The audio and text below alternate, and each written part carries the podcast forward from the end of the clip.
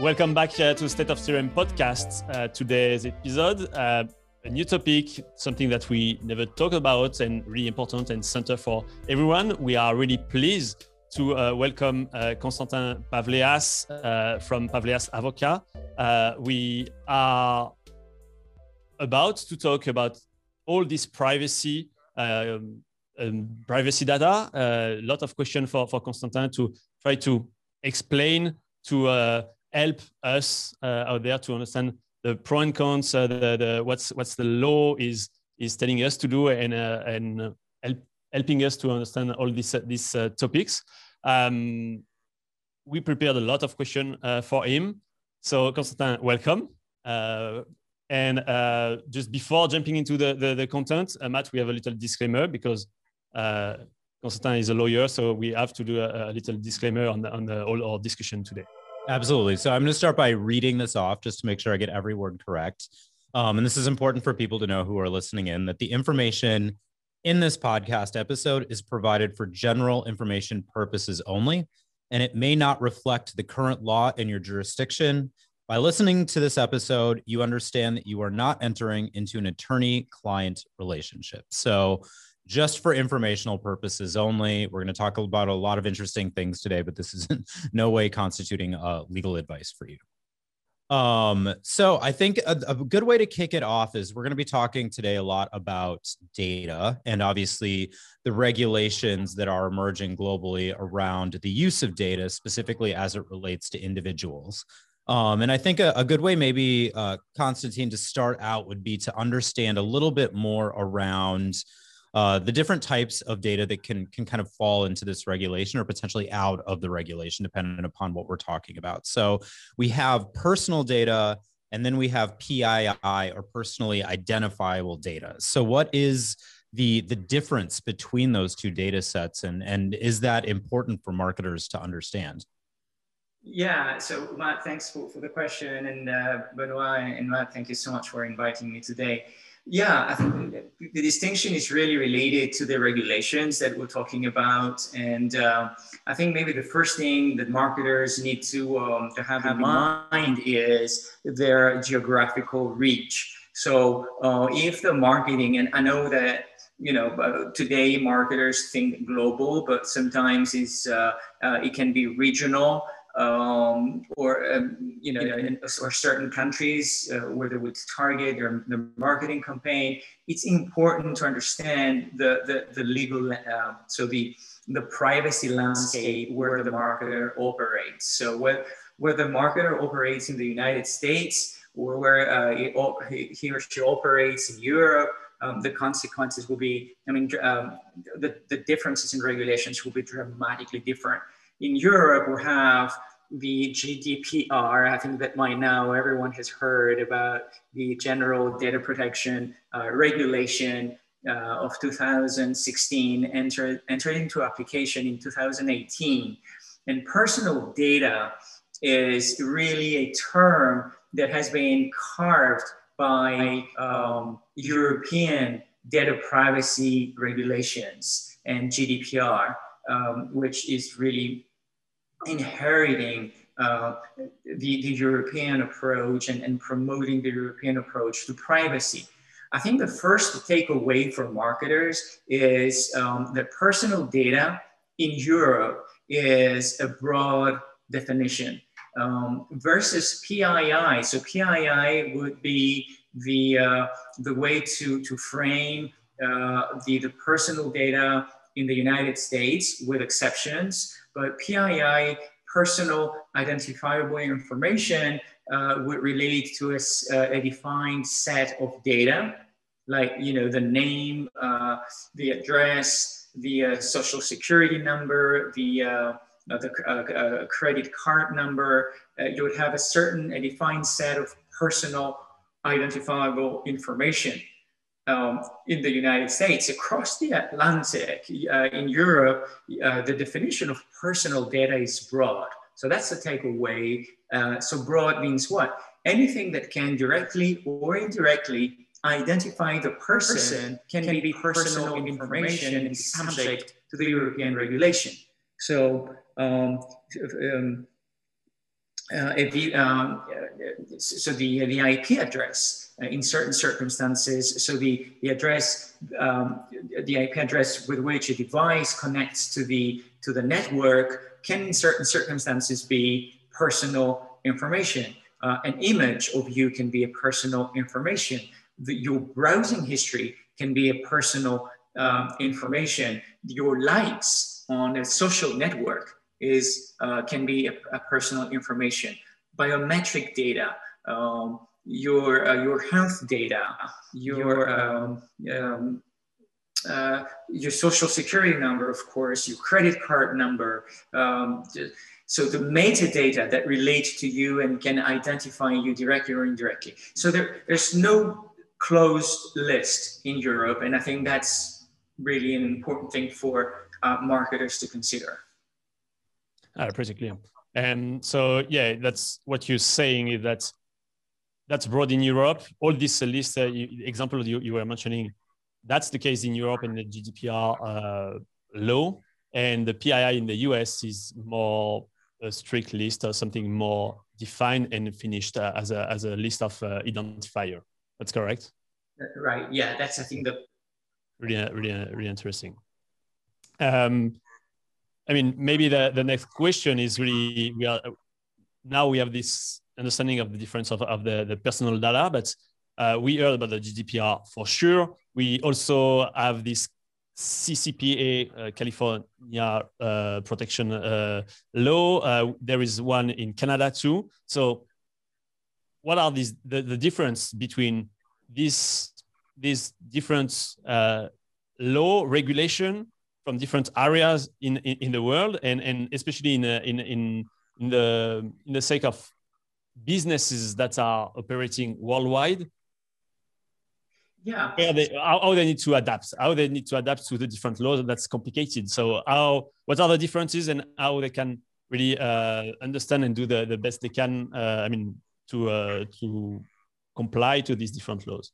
Yeah, so, so I think we're getting to a level of um, specificity and expertise in this area of law where I think the general, I mean, advice would be um, that for compliance purposes with privacy laws uh, in Europe, in California, in Canada, in other jurisdictions, I think that um, in today's world, you need legal expertise. I think, um, and I think that's a fair comment to make um, that uh, one wouldn't expect of a marketer to be um, to be a lawyer. However, the, the, marketer um, uh, would, would need to, to have the right um, the understanding um, of the landscape so that they can just have that uh, the notion and the, the gist of where they're going, where, where, where uh, if what they're um, envisioning is something that is, you know, completely within the boundaries of the law or something that is really challenging so that at least they understand the landscape. But um, I think at the second level would really be, in, in my, my humble opinion, just go and seek, you know, the, the, have the validation by the, by the experts, in, in this instance, the lawyers. But to answer your question, I think um, the way I view this, and I may be biased, right? I'm uh, uh, a, French lawyer, so in, in, Europe, the way I say this is that GDPR, the European regulation, is a sort of a golden standard for data privacy. And it has been like, you know, GD, are you GDPR grade or are you not GDPR grade? Um, it's interesting to see that a couple of years ago, where uh, there was a lot of discussions about GDPR entering into application, uh, you had Microsoft, I believe, saying um, our goal is to be GDPR um, um, grade everywhere to basically have an approach in other jurisdictions that may not be uh, as advanced in protecting privacy to be uh, where to raise the standard to the GDPR level. And I remember, um, you know, that that was a statement that was made at the time, and it was interesting from a, um, a lawyer's perspective. So GDPR is ter um, territorially broad as well, right? It covers the 27 countries in Europe, but it also has extraterritorial effect. So you're a marketer in the US, you're a marketer in China, in Russia, in, uh, outside of the European Union, and you uh, target, you want to sell products or services to uh, people in the European Union. So you would be uh, caught by GDPR because you are targeting people um, in uh, to sell uh, products or services uh, in, in Europe, even though you're you know based in the other part of the world. Uh, you'll be caught by GDPR. If you are also profiling, you're not offering services, but you are uh, running your algorithms to profile European people um, to uh, predict behavior, analyze and predict their behavior for marketing purposes. If you're doing this, even though you're not directly offering products or services, you would also be caught by GDPR even though you are in the United States, in California, in you know, in New York, in Boston, or in, in, in Shanghai. Uh, so that's something to keep in mind. It's not because in today's world, you're based where you're based that you will not be caught by regulations from another part of the world. CCPA, uh, the California Consumer uh, Protection um, uh, Act, is is more specific in terms of I mean it's a regional uh, it's a state it, it's uh, these are the privacy rules um, that are in effect in California they uh, uh apply to for profit organizations um, like like GDPR would apply to anyone processing data um, to anyone, like to an organization, uh, a non-profit organization, a business, a government, a non-government organization, anyone processing data of you know you, of people would be caught by GDPR. CCPA is more limited in scope; it's for, for only for-profit organizations. Uh, without maybe getting into the the details, um, and I'm just mindful that I would like to to, uh, to bore uh, our audience here with legal details. But I mean, the rights for data subjects are different. They will be more more elaborate um, in, uh, in, in, GDPR. Uh, I think the takeaway here is, um, from my perspective, that uh, when you target people, when you market services to, to, other parts of the world, you need to be mindful of privacy regulations in this part of the world, even though you have no physical presence uh, uh, in that part, you're just you know, running your algorithms on a server to profile people. If those people are in the EU, European Union, you are caught by GDPR, for example.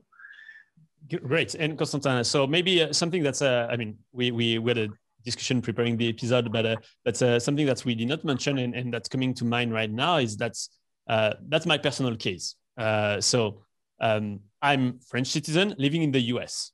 If a US company is processing my data,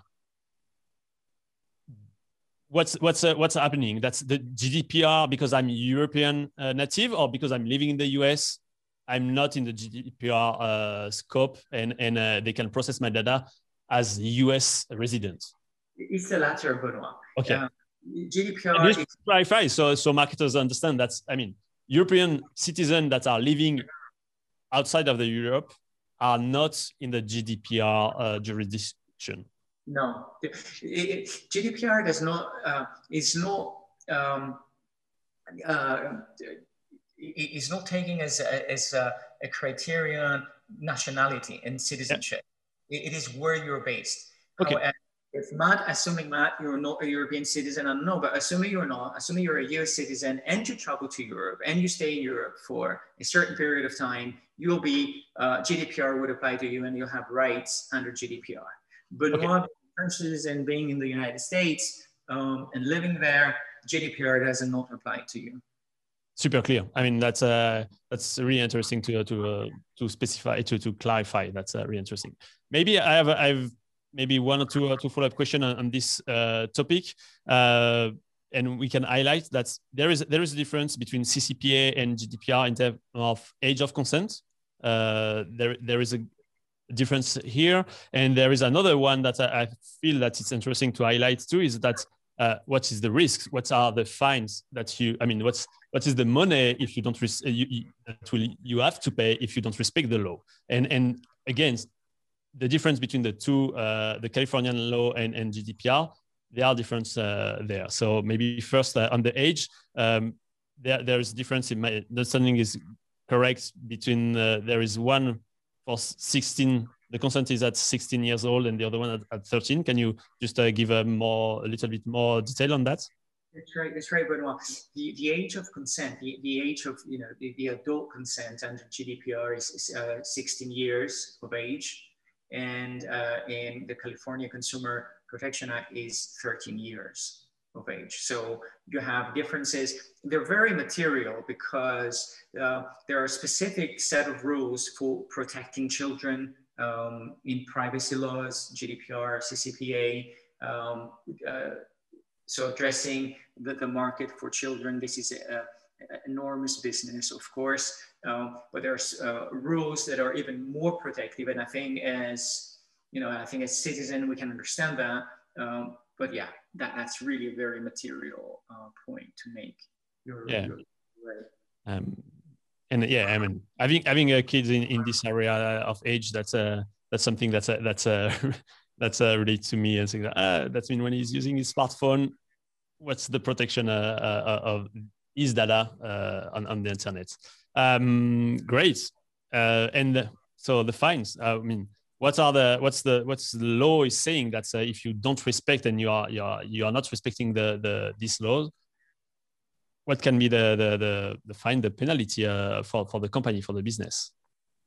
Yeah, and, they're actually very material. I mean, it's not um, um, it's complying with privacy laws has really become a um, something that is subject to, to, to, fines that are so significant that I think compliance has uh, reached in, in, in many organizations, the C-level uh, people, uh, because, because the fines are so important.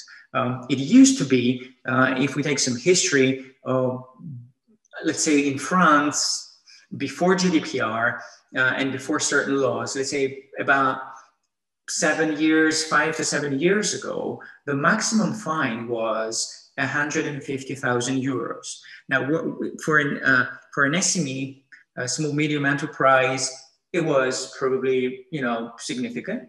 But for many companies, global tech companies, those amounts were completely negligible.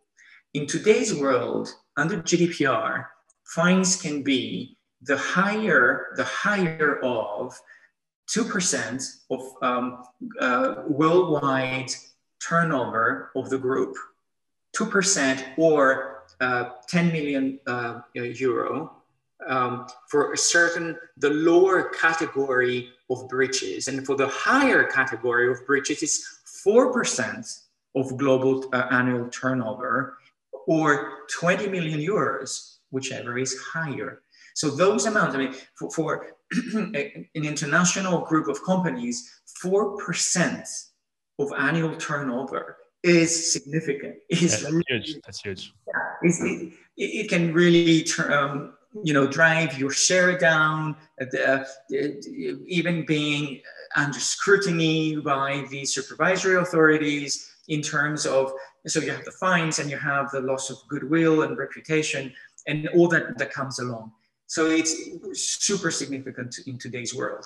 CCPA has a different approach. is is not absolute amounts um, in, in terms of uh, global amount or a percentage of turnover is a, a number of thousand of dollars uh, per file um, uh, per, per uh, data privacy um, uh, file. And if, well, depending on the number of files that are um, included in the scrutiny um, for breach of the, the CCPA, uh, it can amount to incredible numbers as well.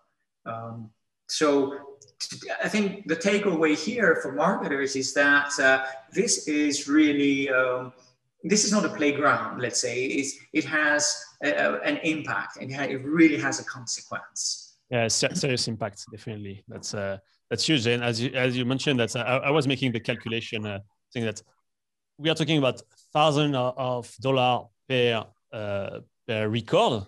But usually, when you are a global big brand a company, you have millions of customers on, on, your database. And if the breach, the issue is on like even a portion of it, and you are you have an issue on 100,000 people times two, three thousand per record uh, of fine. I mean, you are ending up paying million or dozen of million of, of, fine, and that's I mean that's just you can't just uh, as you said that in the past say that okay, that's that's not important and that can even be anticipated as a marketing budget and we don't want to respect the law. I mean that's no longer the case and uh, everyone is aware about it for sure. The, the, the, point is not to say that hey, wake up uh, that, that, there is something coming new but uh, that's really important and that's why marketers really need to be aware about this kind of potential issue and and and and, uh, and on, on the on the, the global company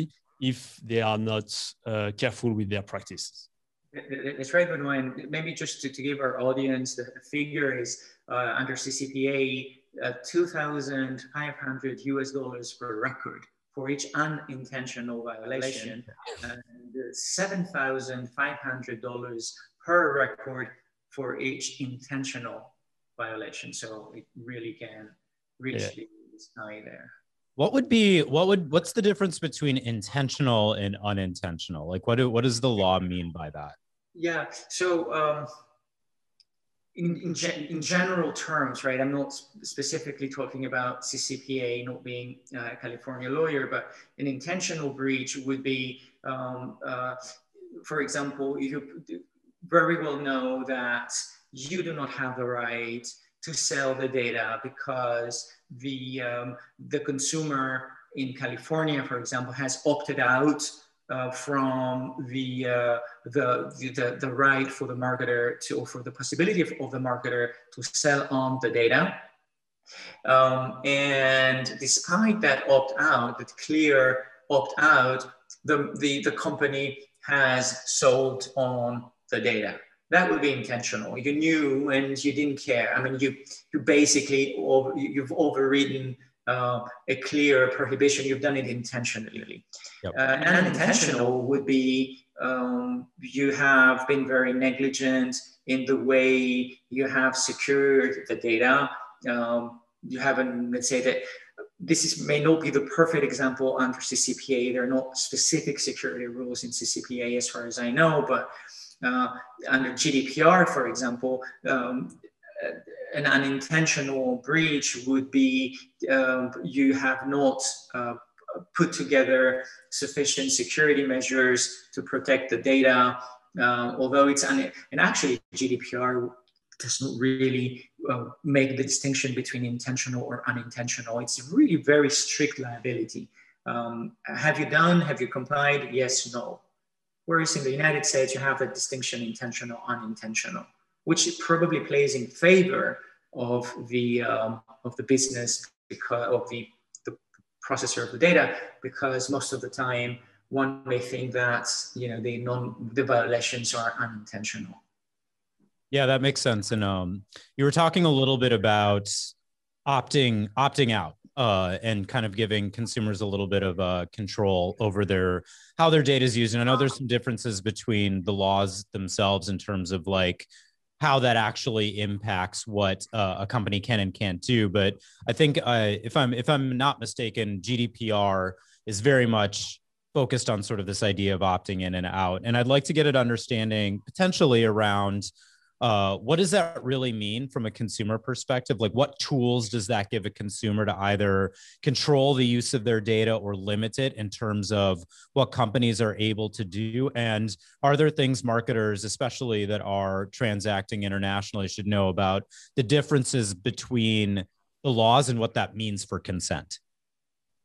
Yeah, it, well, my, that's that's really um, for marketers. That's a key question um, but it's awfully complex um, to the extent that in Europe you have GDPR, but you also have other regulations like the e-privacy um, uh, directive, uh, and you know the European legislator is putting together a new set of rules for e-privacy. What does that all mean? Um, if we just go back to the principles, um, with a GDPR focus at first, um, GDPR says um, in order to process data, you need to have a legal basis. And a marketer would think, well, the legal basis would be consent. So I need to go out and get consent. I need opt in or opt out. That would be, I think, the first thing that we would all think about. Um, what is the legal basis? Has the person agreed? Have they consented? But GDPR goes beyond. GDPR would say you have the right to process data, you have legal basis if you have consent, consent being the sort of the cornerstone, right? The found, foundational legal basis. But you have others, other legal bases. You have the necessity to perform a contract. I'm entering into a contract online uh, to get whatever this book, um, and the uh, the platform requires my name, my um, uh, the, the, the, mail address, the physical address, the phone number, my credit card number, all those data. Uh, I don't really need to consent to give them because these, these are required for, for another purpose, which is the performance of the contract I'm entering into. Um, and there is this uh, notion under GDPR that those data that are um, uh, uh, collected and processed for a particular purpose, the, uh, the controller, so the person who processes the, the, the, data, they can only process them for this purpose or a compatible purpose. Now, if the controller gets those data um, to send me the book, and they combine those data with an, another data set of my browsing through you know, a certain number of websites and my likes on my the social media and my geolocalization and this or that for different apps. And they profile me as a person who likes this book would um, and would like this other book and this other thing and this other thing and uh, frame me in a political uh, in a social political profile um, they would need to get my consent or they would need to get some other legal basis than just performance of the contract because they do not need all this information and they do all this processing that has nothing to do with selling me the book. So for i think marketers the takeaway is there is more than consent as a legal basis for processing data. There can be performance of contract. There can be legitimate interests. I, as a marketer, have a legitimate interest in doing business in, to promote my products. So I do not, do not need to go for opt-in in order to provide information um, to the data subject, to the person in the, in, in the European Union. Um, I have the legitimate interest. However, the, person can object, may say, you know what, I don't want to, uh, to uh, I don't basically want to have that targeted advertisement uh, whenever I go online to, to do this or that. I don't care. Um, I, I would opt out. So legitimate interests, I'm opting out. So there is this, um, and this is why I said this is a complex matter because you have different rules kicking in you may have consent, you may have legitimate interests, you may have performance of contract, you may have other legal bases, and all these are caused in relation to the purpose, to the actual process and the purpose for which you're doing the processing from the marketer's side. So there, are in certain cases, you may have opt-outs. In certain cases, you may overrule the opt-out when you're a marketer. You may say, what's really you know, wrong about me sending you, uh, I mean, targeting you online? Um, am I really overreaching and bothering you? And the other person may say, the, the data subject may say, well, you have profiled me. If you profile me, I can opt out. These are the European rules. So um, that's that's complicated, but um, the takeaway, I guess, is uh, the takeaway is in certain cases, you may have to go for opt-in. In certain cases, and you need you need your legal expertise here to minutely give you you know direction. In certain cases, opt out is is okay. In certain cases, you can override the opt out. In other cases, you can't. Um, but I think the way you design it, and that's interesting. I think this is where um, the, the, the, legal, I mean, the, the, the, privacy lawyers and the business lawyers would really be partners to marketers, if we take it from that angle, is that um, with this expertise, you can help the marketer design the campaign, design the marketing offer in a way which is, you know, serves the purposes of the marketer, but also is compliant with the privacy regulations. So Mats, that's a lot of information so far. Uh, we have more questions coming uh, next, uh, but for now, maybe let's stop here for today. That's the end of part one. We'll uh, do part two and, and, and share that with you uh, guys in the audience. Uh, we have, again, more questions for Constantin, and we'll see you in, a, in a week for the, the part two. Sounds good.